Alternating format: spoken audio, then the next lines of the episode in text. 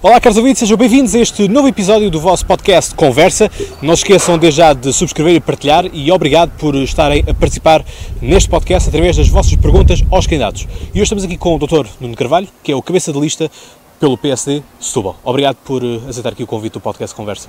Eu é que agradeço e dou os parabéns pelos conteúdos produzidos, que de facto têm sido uh, muito, muito úteis para a política portuguesa e, portanto, fica aqui uma, uma nota de motivação para poder continuar com este trabalho que tem sido magnífico até agora. Obrigado. Então vamos começar com as perguntas do, do público, são sempre as perguntas mais difíceis, mas também as mais apetecíveis. Uh, e o público do podcast Conversa é justamente um público uh, exigente na questão de estar satisfeito com, com, as perguntas. Começamos justamente com o Vasco Medeiros, que pergunta como vê a juventude na política, dada a renovação visível dos candidatos a deputados. Bem, eu acho que, em primeiro lugar, a participação da juventude na política é fundamental, primeiro por uma questão de representatividade, ou seja, é importante que a juventude esteja representada e é importante que esteja representada por jovens. Isso tem um segundo fator uh, positivo, é que uh, se nós falamos da geração mais bem preparada, é importante que a geração mais bem preparada esteja a participar na construção do país. E é fundamental que estes uh, jovens bem preparados estejam efetivamente com essa capacidade e a participar na construção do país, da sua geração e para as gerações futuras. Muito bem. a próxima pergunta da Laura Felisberto, de Tavira, que pergunta o que é que estão a pensar mudar para ganhar a confiança a nível nacional novamente? Bom, o primeiro aspecto de mudança foi efetivamente a nível daquilo que é o perfil dos candidatos. Eh, como é o meu caso, que apesar de sempre ter eh, participado na política, nunca o fiz de uma forma profissional e, portanto, tenho o meu percurso como empresário. Eh, e o que nós pretendemos no PST é precisamente trazer a experiência de fora, das nossas profissões, para dentro da política. E o que é que isso significa? Significa nós conseguirmos olhar para o país e estabelecer um conjunto de prioridades, estabelecer uma prioridade naquilo que é o investimento que nós precisamos, e aqui na nossa região, por exemplo, um investimento que pode ser alavancado com vários instrumentos, entre os quais os fundos comunitários, onde nós temos sido muito prejudicados ao longo destes anos, olhar para a região e olhar para o Serviço de Transportes Públicos, onde nós merecemos também que seja declarada, se calhar, uma emergência, como algumas que são declaradas por aí no país, porque se nós temos uma condição que não permite fazer a travessia, se não, se não permite fazer a ligação fluvial entre a margem sul e a margem norte, e há pessoas que todos os dias não, não cumprem o horário de trabalho, há pessoas que todos os dias uh, falham até entrevistas de emprego, ou inclusive até há empregadores que têm desconfiança em empregar pessoas que vivem na Península Setúbal, e entenda-se margem sul, porque não sabem se podem confiar no serviço de transportes públicos, então nós precisamos de facto ser declarada essa emergência para corrigir isso. E a mesma coisa se passa na saúde. Eh, portanto, estes três pontos são três pontos fundamentais que nós, eh, no PSD, ao também procurarmos renovar as listas, trazemos pessoas que tenham a experiência do dia a dia de qualquer cidadão e que sabem que é importante começar a resolver os problemas. Não é só pensar numa perspectiva mais macro, mais global, mas também naquilo que são os vários problemas que no dia a dia afetam as pessoas. Estes três pontos que lhe falei são fundamentais. Muito obrigado. Joca, Joca, um grande abraço, um grande ouvinte, sempre presente. Pergunta, afinal, que banho de ética foi este? Bem, a expressão banho de ética eu acho que é uma expressão que ganhou muito mediatismo uh, e eu acho que a ética está naquilo que é a, a forma como cada candidato e cada pessoa se apresenta. Uh, falar de um, de um partido A, B, C ou D, ou do PSD ou outro qualquer partido, e dizer que esse partido, uh, todo ele, tem o mesmo nível de ética por todos os militantes, por todos os membros, uh, por todos os líderes partidários de estruturas locais, distritais e nacionais, uh, eu acho que é um, eu acho que é uma acessão que ninguém pode fazer, ninguém pode ter.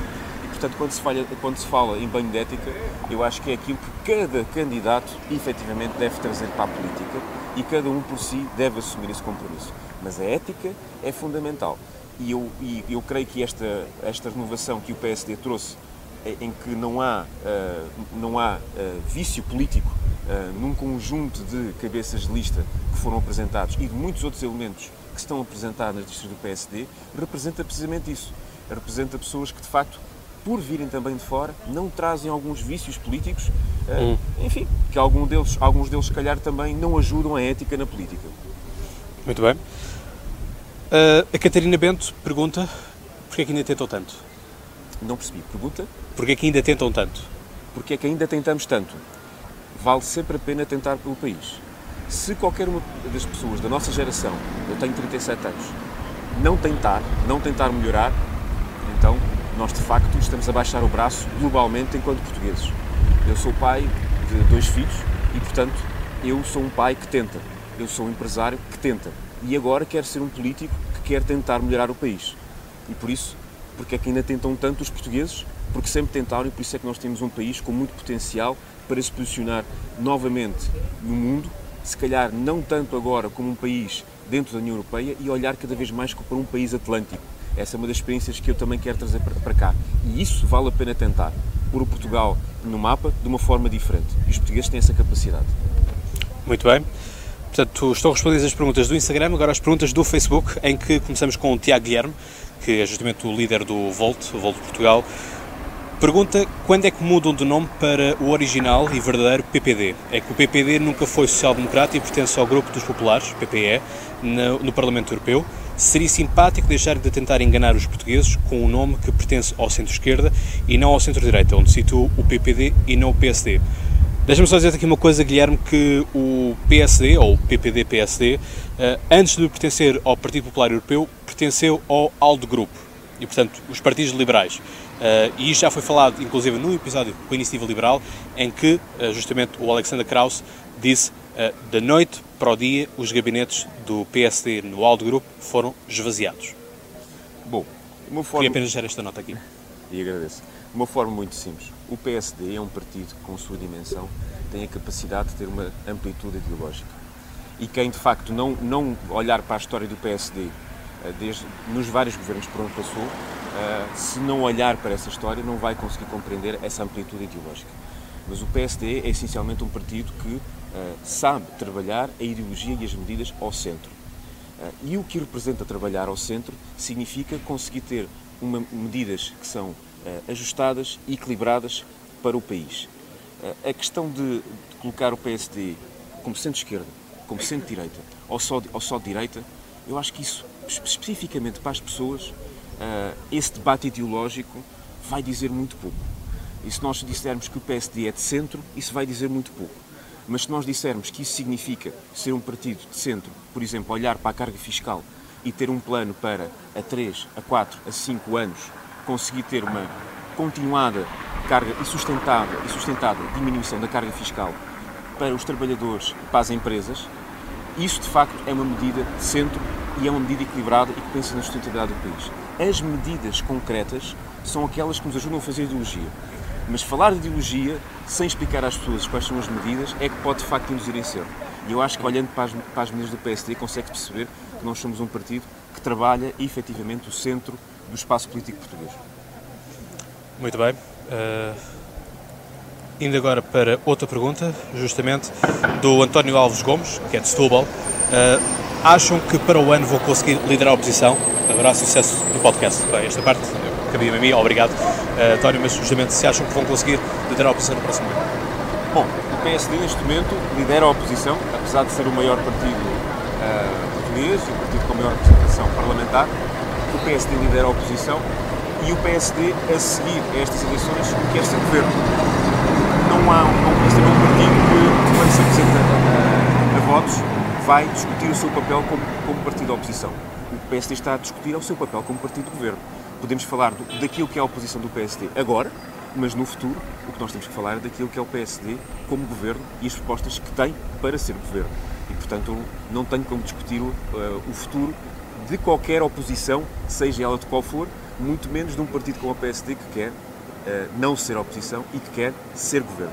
Exato, até porque este Parlamento vai ser um Parlamento muito mais dividido, uh, com vários poderes uh, divididos, as porcentagens de poder vão estar muito divididas e, portanto, vai ser complicado. Bruno Ribeiro Barata, que é aqui do Seixal e inclusive número 13 ou número 14 pelo PS, aqui também ao distrito de Setúbal, pergunta o PSD Nacional é contra o aeroporto do Montijo e o PSD Distrital é favorável. Afinal, o que conta? Obrigado continuação bom trabalho. Obrigado. Bom, antes de mais, dar um abraço democrático a, uma, a um membro de, uma, de um outro partido e indo muito concretamente à questão. O Partido Socialista anunciou, anunciou um aeroporto sem um estudo de impacto ambiental. Uh, e o Governo anunciou esse aeroporto sem um estudo de impacto ambiental. E o candidato do Partido Socialista às europeias anunciou esse mesmo aeroporto, nessas mesmas condições, sem um estudo de impacto ambiental. E hoje continua-se a discutir uma questão muito simples, que é qual é o resultado desse estudo? E ele ainda não é conhecido. Não há nenhum candidato às europeias, a primeiro-ministro, ou a qualquer órgão político que, cuja sua opinião se sobrepõe ao estudo de impacto ambiental. E, portanto, o que o próprio Presidente do Partido, do Partido Social Democrata disse, Dr. Rio, é que se este estudo viabilizar a opção Montijo, é essa opção que se deve manter. Agora, não podemos é passar por cima disso. E eu acho que até seria interessante o Partido Socialista explicar o que é que vai fazer se o estudo de impacto ambiental não permitir o aeroporto. Porque isso foi a coragem que o Dr. Rio teve, que foi dizer, atenção, este documento fundamental não está ainda concluído. Este documento é fundamental para que esta obra seja feita. Era interessante ver o que é que o Partido Socialista eh, podia dizer sobre isso. Bom, quando estiver cá, farei essa pergunta também. Pode-me enviar depois na altura. Eu também irei colocar. Também participar. Sim, esteja à vontade. Aliás, porque o podcast Conversa é aberto a todos e, portanto, falamos com todos os partidos claro, e não há aqui claro. nenhum sectarismo. Ora bem, o do, bem. David Lourenço uh, pergunta se o senhor Rui Rio não se importaria de trabalhar a part-time na construção civil quando atingir a idade da reforma. E isto tem a ver justamente com aquela, uh, com aquela sugestão de, do, no, no, governo, no, no plano eleitoral, justamente de uh, fazer-se um decréscimo das horas de trabalho até à reforma ou poder haver quem quiser continuar a trabalhar depois da reforma. Sendo que há a salientar aqui que no próprio, uh, no próprio programa, isto está na página 61, não é algo uh, obrigatório, não é vinculativo. Portanto, é uma opção.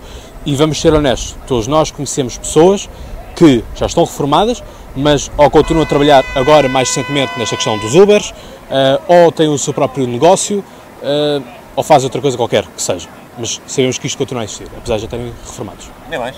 E a questão é mesmo essa. É, uma vez atingida a idade da reforma, nós não perdermos pessoas que têm uh, vontade de trabalhar, o país não perder pessoas que têm vontade de trabalhar uh, e não perder pessoas que, para além de terem essa vontade, têm uma experiência que trazem uh, ao, ao, nosso, ao nosso tecido produtivo. E, portanto, é uma opção que as pessoas têm. eu estou certo que o Dr. Rui Rio, respondendo até concretamente à pergunta, não se nega ao qualquer trabalho e, portanto, se ele assim o quisesse fazer, assim o faria. Seja em qualquer setor, ele trabalharia e muito provavelmente continuará a trabalhar muito depois da idade da reforma.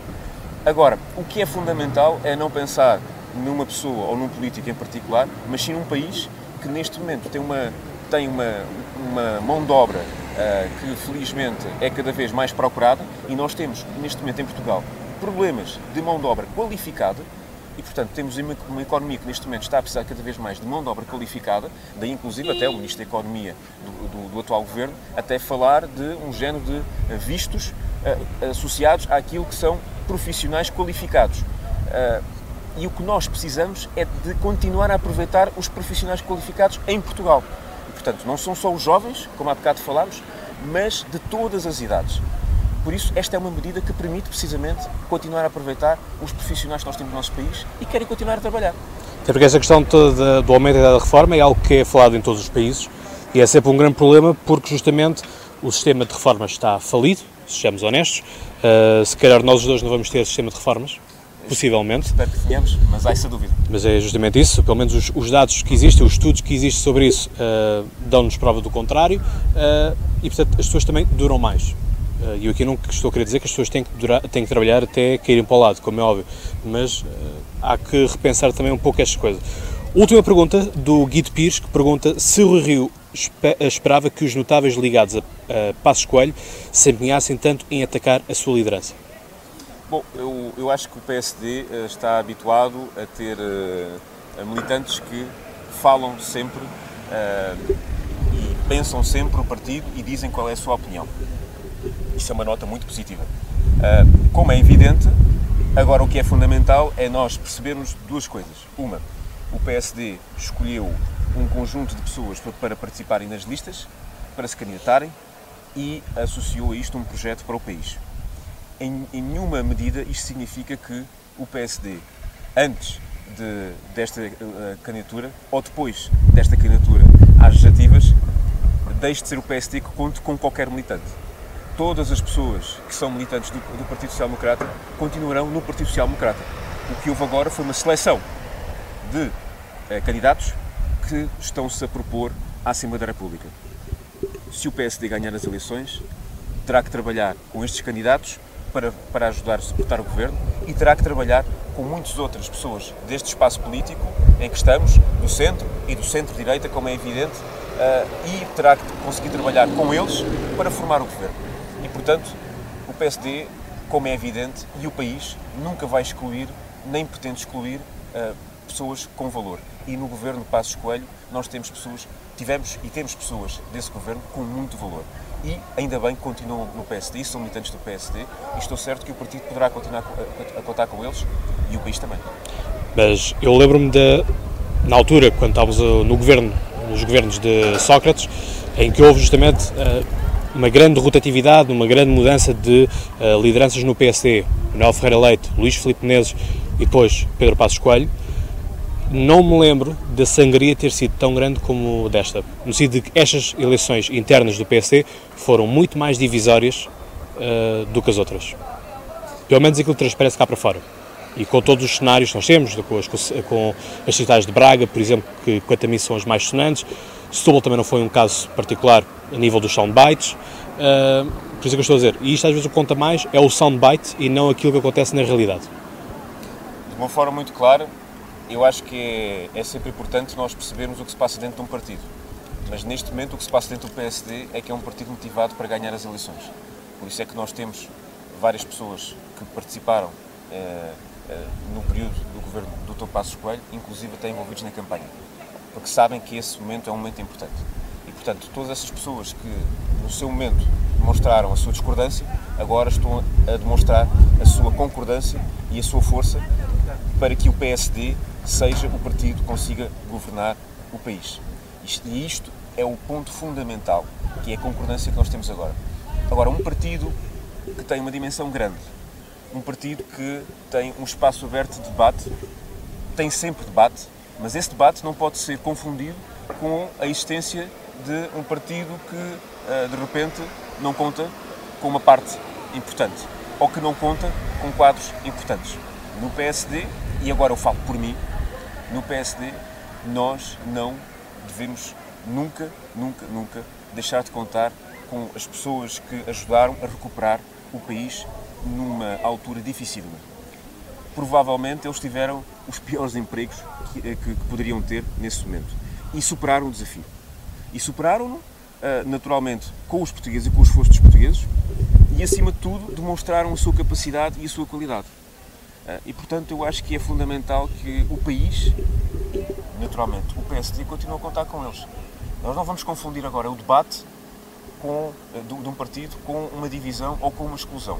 O PSD naturalmente é um partido que conta com todos para governar Portugal e para tirar Portugal desta situação que se encontra, a falência dos serviços do Estado e naturalmente desta perspectiva negativa que nós temos com uma gigantesca carga fiscal o partido, neste, o partido neste momento está unido para isso, porque nós passámos de um período de falência do país nos cofres do Estado, em que, em que agora, atualmente, nós temos a falência do país nos serviços do Estado. E por isso, naturalmente, que nós temos que contar com todos os militantes e com todos aqueles que estão experientes e com todos aqueles que têm essa uh, experiência governativa. Muito bem, uh, espero que tenham sido respondidas as perguntas. Foram 20 minutos a responder às vossas perguntas, portanto, aqui o serviço que o vosso podcast Conversa vos faz e a forma que vocês também têm de influenciar uh, este podcast, porque obviamente vamos retomar certamente algumas das perguntas, vamos retomar respostas dadas às perguntas, obviamente, mas a questão, ainda tocando nesta questão das guerras internas uh, e sobretudo deste nome gigante, e eu vou ser aluno dele, uh, Dr. Pedro Passos Coelho, é um peso ainda demasiado grande para, uh, para o PSD, é quase um elefante na sala, uh, porque justamente o PS tem o ónus de dizer estamos melhor do que estávamos com Pedro Passos Coelho, não foi preciso fazer tantos cortes, não foi preciso aplicar tanta austeridade como era o Pedro Passos Coelho. Ou seja, eu acredito honestamente que nestas eleições sim, ainda, ainda vai parar esse fantasma, mas daqui a quatro anos duvido que esse fantasma faça sentido, porque já estamos a falar quase uma década depois. Portanto, estamos a falar oito anos, portanto já não, já não fará sentido estarmos a, a falar da, das mesmas questões, e como já não faz sentido também falarmos de José Sócrates, apesar de continuar a ser um nome a pairar, justamente por estas questões todas do aeroporto, não é? da OTA, Montijo, enfim, tudo, tudo isso. E ainda para mais agora com o TGV, que foi também outra questão uh, levantada uh, também pelo próprio PSD, que foi curioso que tinha, havia um, uma data... Ah, exatamente, portanto, o Rui Rio faz esta questão do... Falo do, do não diretamente do TGV, porque ele depois ele corrige, bom, é o comboio de alta velocidade, mas nós sabemos que existe o AVE em Espanha, existe o TGV em França, uh, se bem que o TGV é muito mais rápido que o AVE em Espanha, uh, e é justamente esta, esta notícia, né, este soundbite sai no dia de anos do José Sócrates. Há coisas curiosas, apesar de tudo. Há coisas curiosas. Eu diria talvez que o José Sócrates, ele é efetivamente sempre o, o principal elefante na, o elefante na sala. E Passos Coelho é um motivo de orgulho para nós, uh, por aquilo que fez como governante. Especificamente sobre a questão da ferrovia, porque de facto uh, estas afirmações de, de, de, do Presidente do Partido, Dr. Uriel, foram dentro de um contexto de analisar a ferrovia e analisar a ferrovia do ponto de vista nacional e do ponto de vista europeu. E, portanto, uh, é fundamental que efetivamente exista uma estratégia e essa estratégia passa, como é evidente, por ter transportes mais rápidos, mais eficientes Uh, e, portanto, essa questão é uma, questão que todos os partidos falam, uh, mas que depois nunca concretizam. E aí o PSD aqui está a concretizar, sendo certo que está a concretizar e enquadrar dentro de um plano nacional e de um plano europeu também. não se pode discutir a mobilidade em Portugal sem deixar de ter em conta a mobilidade do ponto de vista daquilo que também são as ligações aos tantos países europeus. Isto dos soundbites contou imenso, não é? Portanto, quando ouvimos uh, o Rui Rio uh, falar que, bom, ser deputado não é algo que me entusiasme muito. A questão é, que entusiasmo é que dá para aqueles que são os cabeças de lista, mas aqueles que são todos candidatos no restante da, das listas, para serem deputados, quando o líder do partido diz que ser deputado não é algo que entusiasme muito? O líder do partido é candidato a primeiro-ministro. E, portanto, uh, quando nós procuramos saber qual é o entusiasmo que tem o, o, o presidente do PSD, é o entusiasmo de ser uh, Primeiro-Ministro de Portugal. Perguntar uh, a alguém que é o Presidente do PSD e que está a candidatar a Primeiro-Ministro de Portugal uh, se pretende ser deputado, naturalmente concordo nas listas para ser deputado, porque é uma pessoa que tem valor e o PSD, naturalmente, que por tradição tem sempre uh, o candidato a Primeiro-Ministro também nas listas. Mas, como é evidente, o que discute aqui é a candidatura a Primeiro-Ministro, não é a candidatura de deputado. E por isso, uh, mais entusiasmo ou menos entusiasmo, uh, eu diria que o essencial é perceber se de facto uh, o Dr. Uriu tem um projeto bom como futuro Primeiro-Ministro de Portugal. Eu acho que tem. Mas não tem hipóteses. Não tem hipóteses de ser futuro Primeiro-Ministro de Portugal? Tem todas as hipóteses, senão o PS não se apresentava a votos. Sim, mas aquilo que nós sabemos, aquilo que tem sido o feedback, aquilo que tem sido os próprios debates, não tem sido convincente. E, aliás, neste próprio podcast, quando foi justamente eh, na altura das eleições entre uh, Pedro Santana Lopes e o Rui Rio, este podcast sempre disse que o Rui Rio seria um flop, que não seria aquilo que muitas pessoas estavam a falar. E, portanto, usando aqui a expressão, que também já houve outro analista política a dizer, que com o Rio cai um mito. Havia muito mito que seria um excelente Primeiro-Ministro, que seria a alternativa para o PSD, mas sejamos honestos, não o está a ser neste momento, não está a fazer a oposição que devia.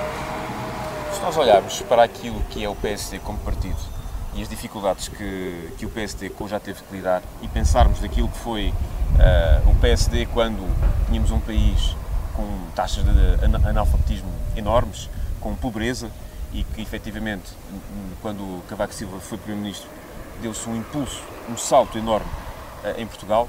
Se nós pensarmos naquilo que foram os desafios que, ainda agora falámos, Passos Coelho, teve que enfrentar para conseguir tirar uh, o país da condição em que se encontrava, uh, se pensarmos também naquilo que foram os desafios que Rui Rio teve quando esteve na Câmara Municipal do Porto, não só para ganhar a Câmara Municipal do Porto, mas também para conseguir gerir a Câmara Municipal do Porto, eu acho que nós sabemos que o PSD tem líderes que têm um calibre habituado a grandes desafios e a grandes dificuldades.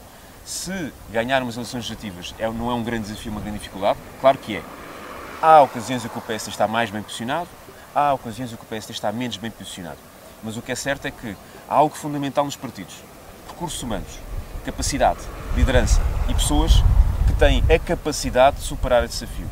O desafio é grande, ganhar umas eleições legislativas é sempre um grande desafio, eu tenho consciência desse desafio, o PSD tem consciência desse desafio, mas sabemos que temos uma pessoa capaz de o vencer. E, portanto, naturalmente que é isso que eu acredito que vai acontecer. Certamente a noite de 6 de outubro vai ser uma noite muito importante para o, para o PSD, não apenas para perceber quais é são os lugares que vão ocupar, mas também certamente a liderança será posta em prova. É sempre, acontece sempre isto, quando as lideranças uh, não se conseguem à vez. Uh, isto é tudo uma questão de gestão de expectativas. A política é justamente isso, a gestão de expectativas, não só de próprias uh, lideranças pessoais, mas também a gestão de 10 milhões de, de, habitantes que tem Portugal. Portanto, os portugueses também têm as suas expectativas ambicionadas e, portanto, também querem, querem ver isto. Justamente nesta questão das ambições, o que é que o PSD uh, tem como principais uh, bandeiras para estas eleições? Bem, o PSD, uh, Porque no meio de tudo isto, destes soundbites, tem-se falado muito pouco daquilo que é o programa do, do, do PSD. Tem-se falado muito justamente destes soundbites, daquilo que tem sido estas manchetes que são más para a imagem de Rui Rio. às vezes a imprensa nem sempre é simpática e nem sempre é justa para, para com todos, mas justamente isto é, no fim de tudo, depois desta espuma dos dias, quais é são as bandeiras do PSD? O PSD, antes de mais, eh, tem sempre a sua, a sua política programática definida a dois níveis, o nível nacional e o nível regional. Portanto, a nível nacional, uma das medidas que, que até foi bastante uh, falada, que tem a ver com a reformulação daquilo que é a carga fiscal, e quando se fala da reformulação, é efetivamente olhar para a, para a economia do nosso país e ajustar a carga fiscal à, economia do nosso, à, à nossa economia se a economia está melhor, nós podemos usar o, o, a nossa carga fiscal como um instrumento que tenha um duplo efeito. Aliviar um pouco aquilo que é o peso nas famílias, no rendimento das famílias, e também aliviar aquilo que é um pouco uh, o, a carga que as, a fiscal que as empresas pagam, para elas terem mais meios, mais dinheiro e para poderem investir. E sempre com instrumentos fiscais que permitam que, uh, efetivamente, haja um ambiente propício para o investimento e haja um ambiente propício para as exportações. O investimento é fundamental, tanto que nós assistimos em Portugal, nestes últimos quatro anos, que o investimento privado foi o motor da economia, não foi o investimento público. E, portanto, nós temos que olhar para o investimento privado e criar mais condições, do ponto de vista fiscal, criar mais condições para as exportações. E quando nós falamos da exportação, é porque cada bem e cada serviço que é vendido para fora de Portugal é produzido aqui e é pago por alguém, por alguém de fora. Ora, aqui Portugal tem, tem tido um tecido empresarial que, que tem tido uma coragem fantástica e que neste momento tem dois desafios muito importantes. As empresas exportadoras uh, não têm uh, a ajuda, a estrutura, a estratégia da parte do governo atual, como algumas outras empresas, como outras empresas têm de outros países europeus, que já estão a olhar, por exemplo, para o acordo União Europeia-Mercosul, e o acordo União Europeia-Mercosul é um acordo que, basicamente, eh, quase que elimina as taxas alfandegárias que são pagas entre os bens e os serviços que são transacionados entre a União Europeia e a, o Mercosul, que é uma comunidade económica que inclui o Brasil, Colômbia, Argentina, Sim. importantíssima para Portugal. Então Portugal podia e devia ser um player. E também Portugal devia olhar para o mercado do PALOP, dos PALOP, como um mercado onde nós temos uma grande ligação cultural um, um, e cada vez estamos a perder essa ligação e essa influência cultural e cada vez mais estamos a deixar também que outros países se posicionem e ocupem este espaço que para nós seria um espaço natural, não só do ponto de vista daquilo que é a imagem de Portugal enquanto país, Sim. enquanto cultura, mas também aquilo que é a imagem de Portugal enquanto economia. E, portanto, é bizarro ver uh, Moçambique no, na Commonwealth é bizarro, é preocupante uh, e nós não uh, temos uma estratégia que faça com que Moçambique seja um país mais parceiro de Portugal e nós não temos uma estratégia que impeça que o que aconteceu em Moçambique possa também acontecer noutros países. Os PALOP deviam ser uh, uma comunidade que se, que se devia posicionar uh, como uma região, ou perdão, como uma comunidade no espaço global, com algumas linhas comuns. É isso que acontece a uma escala totalmente diferente com a Commonwealth, mas numa escala bem adaptada, isso devia acontecer com os PALOP. Portugal poderia ser um, um país que que teria todo o interesse em que isso acontecesse, teria todo o interesse em que isso fosse catapultado, fosse alavancado, mas não faz. E por isso, quando nós falamos efetivamente aqui de, de, do nosso país, nós temos que trabalhar a, a nível interno com uma visão de, de, Portugal lá para fora. É disso que o nosso país sempre foi feito. As nossas principais conquistas que temos são as conquistas que, à escala, à dimensão do nosso país, conseguimos provar o talento que temos. No desporto, a nossa história está recheada disso, com os descobrimentos, e, portanto, nós temos que continuar a ser esse país que tem essa capacidade lá para fora. E não perder a nossa herança, nem muito menos perder as nossas oportunidades. Sim. Há quem tenha vergonha do nosso, do nosso passado, não é? E o Bloco de Esquerda ajuda justamente a termos mais vergonha desse passado dos descobrimentos. Que existe. E, portanto, não, acho que não devemos estar uh, envergonhados disso. Portanto, todos os outros fizeram. O Bloco de Esquerda está sempre à procura uh, de argumentos para criar fricção. Um, e, portanto, é um partido, nesse aspecto, é, é, sempre muito pouco sério. Eu, como costumo dizer aqui no, no podcast, o, o Bloco de Esquerda bloqueia tudo o que é possível. Portanto, é mesmo, mesmo assim. Do ponto de vista europeu, uh, o que fazer? Uh, justamente temos, uh, tivemos agora a Elisa, Elisa Ferreira como Comissária Europeia, numa pasta vamos dizer, bastante importante. A pasta das reformas da União Europeia é muito, muito importante uh, e, portanto, continuamos, tivemos com Carlos Moedas uh, uma pasta também muito importante, que era da Ciência e Tecnologia, portanto, continuamos a ter aqui uma pasta uh, bastante importante, não parafraseando uma frase não é assim muito bonita dizer, afinal de contas não somos um país pequeno, e, portanto, contamos para aquilo que são as contas da, da União Europeia, à escala Portugal, para todos os efeitos, é um país de média dimensão, naquilo que é o poder ativo dentro da, da União Europeia. Justamente, para o PSD, o que é que importa uh, esta questão europeia? Bom, uh, sendo que a família do PPE, portanto, do Partido Popular Europeu, que já foi aqui falado, continua para todos os efeitos, diminuiu, mas continua para todos os efeitos, ser a maior família europeia dos partidos. Eu creio que há duas linhas fundamentais. Uma primeira, uh, que representa a importância de Portugal uh, enquadrado dentro da União Europeia. E essa importância tem a ver com dois aspectos. Uh, eh, 80% do investimento público em Portugal uh, é feito com fundos europeus. E isto é feito porquê? porque, de facto, há uma integração no nosso país e há uma integração num espaço económico com uma ligação orçamental àquilo que é o orçamento da União Europeia e a vinda de fundos europeus. Uh, e também Portugal é um país uh, quase que recordista, só ultrapassado pela Polónia, naquilo que é a capacidade de captação de apoios através das suas empresas, uh, precisamente também de fundos europeus. E, portanto, a nossa economia privada e pública é, tem um papel em Portugal que é indissociável dos fundos europeus. entrando nesse aspecto, é fundamental que na nossa região, especificamente aqui no Distrito de Setúbal, olhemos para a Península de Setúbal e haja uma correção de um problema que tem existido nestes últimos anos, desde 2013. E essa correção é, é, é fazer com que a, nossa, a nossa Península de Setúbal seja considerada como uma região separada da área metropolitana de Lisboa. Porquê que isto é importante?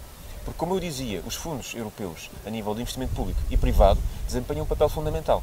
E a Península de Setúbal tem um PIB per capita de pouco mais de 12 mil euros a área metropolitana de Lisboa, tem, na sua globalidade, tem um PIB per capita de, creio eu, mais de 23 mil euros. Estou a falar de dados de 2015. Portanto, isso engloba aqui os conselhos de Seixal, Almada, Barreiro, Exatamente. área de... Exatamente. Que estão... Podiam estar alocados essa questão do, de Setúbal. Exatamente, exatamente. Ou seja, e porquê é que isto é importante? Porque há um investimento social e económico que não está a chegar a esta região, portanto, não está a chegar à margem sul e à, e à, e à toda a e à restante Península de Setúbal, porque estamos diluídos na área metropolitana de Lisboa. Lisboa.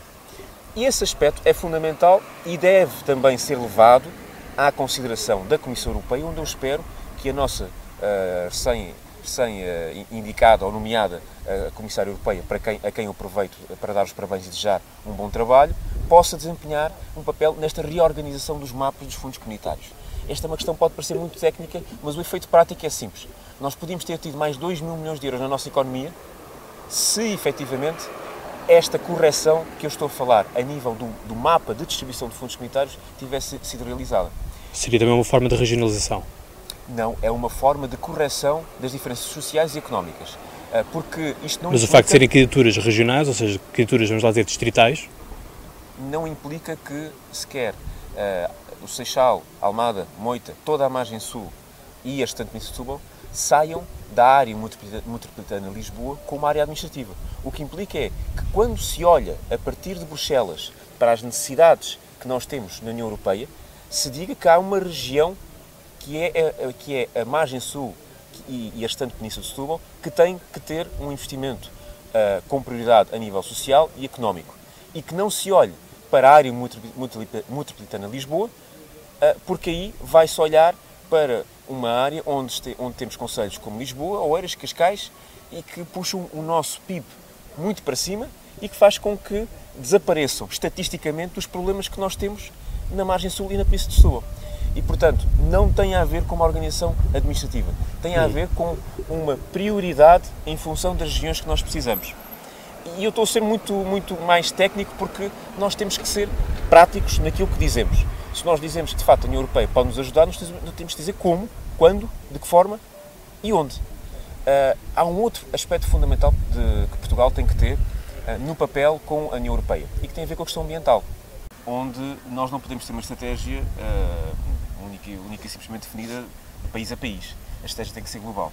E, de facto, se a União Europeia se, se posicionar como uma estratégia global, com metas para o ambiente, e com metas para um ambiente que não são apenas as metas mais tradicionais e mais conhecidas no, no, no que diz respeito ao, ao controle das emissões.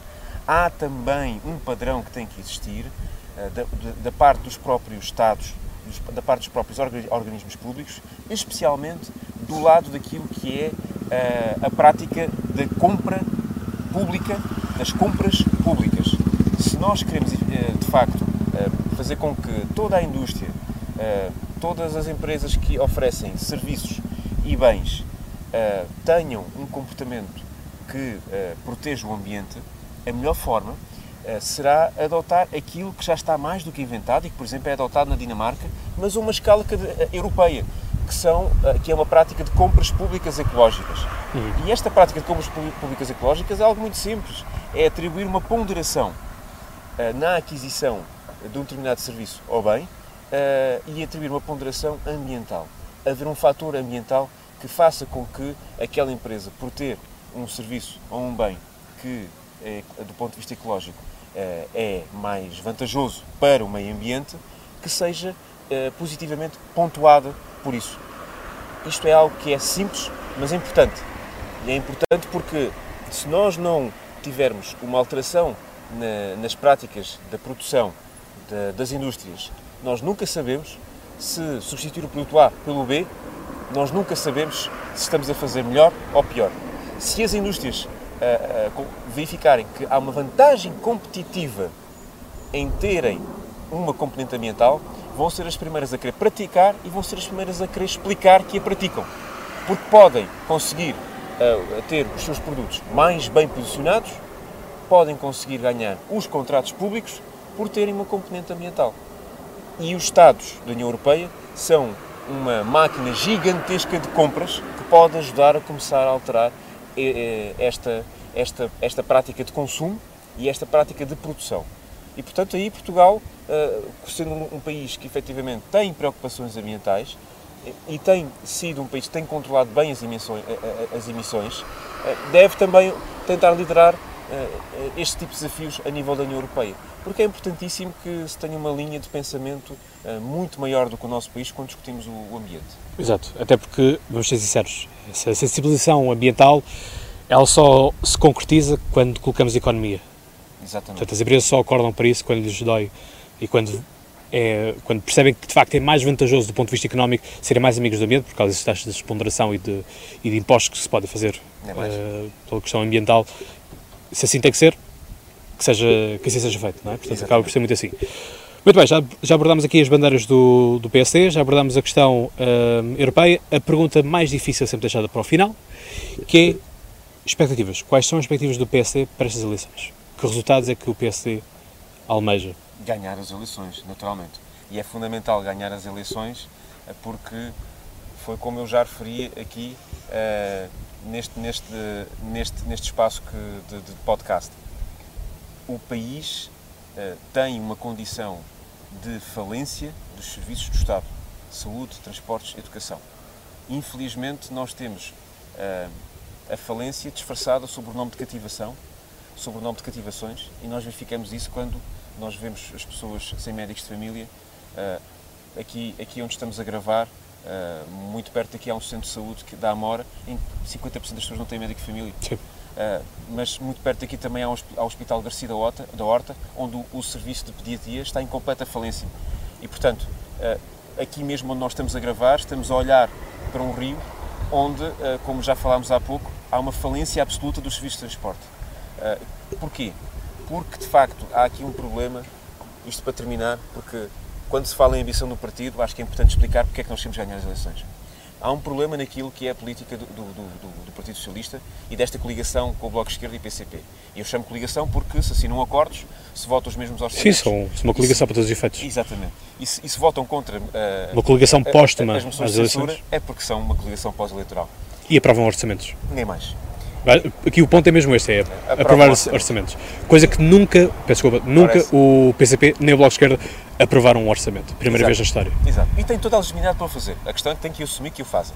Agora, eh, esta questão que nós temos agora eh, de governação é muitas vezes colocar um objetivo que é um soundbite eleitoral, como o passo social, eh, em que anunciou-se uma medida que não tinha tração no terreno porque o próprio INE, em 2017, tinha feito um estudo em que dizia que a principal razão uh, de, de, que, levava a que as pessoas uh, não usassem os transportes públicos tinha a ver com a falta de fiabilidade, a ausência Sim. do serviço de transporte, uh, que é o que nós ainda hoje... A questão financeira das últimas. Exatamente, exatamente. A própria Câmara Municipal de Lisboa tinha feito um estudo que indicava que em Lisboa entravam cerca de 370 mil carros todos os dias, Sim. 100 mil provenientes da margem sul. E, portanto, se que era o suficiente para ligarmos Lisboa a Paris. E nem mais. Se fazemos uma redução de, que chega, em alguns casos, a 70% do valor do passe, ora, não se estava à espera que desta quantidade de automobilistas, pelo menos 20% a 30%, não fossem aderir a este passo social, e foi isso que saturou os transportes públicos. Portanto, foi anunciar uma medida sem pensar como é que chegaríamos lá. Vamos olhar, por exemplo, para, o, para os óculos que, se, que o Partido Socialista tem escrito no seu programa, a oferta de óculos até, de criança até 18 anos. As consultas de, oftalmologia, só aqui no, na, na, nossa região, no distrito de Setúbal, têm listas de espera de mais de 200 dias uh, em Setúbal, no Centro Hospital de Setúbal. Eu sou um deles, uh, por acaso. Pronto, está a ver? Uh, mais de 200 dias também no, no Garcia da Horta. Mais de 300 dias no, no Hospital do Litoral Lentejano, que, é, que está ali em Santiago. Mais de 300 dias. É mais provável que as crianças atinjam a maioridade do que conseguirem, efetivamente, essa medida que o Partido Socialista anuncia. Não podemos anunciar medidas sem saber como chegamos lá. O Partido Socialista não faz o trabalho de casa.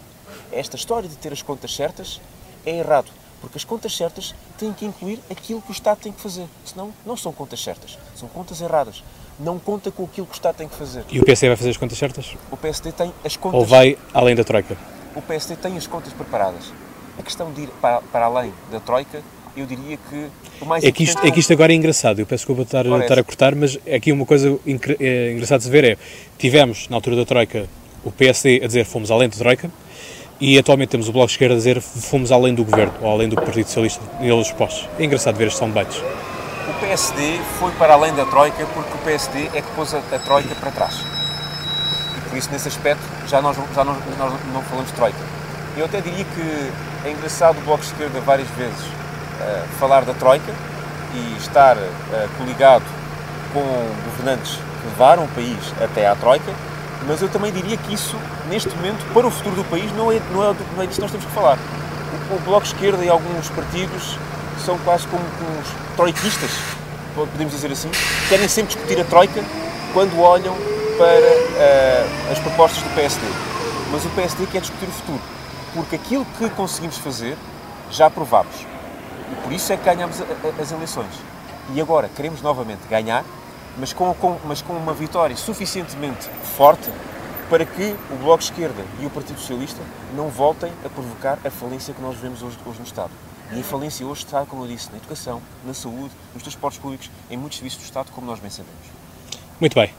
O podcast aqui, obviamente, não pode, fazer, não pode dizer nem felizmente ou infelizmente. Cabe apenas ao podcast desejar a melhor campanha possível.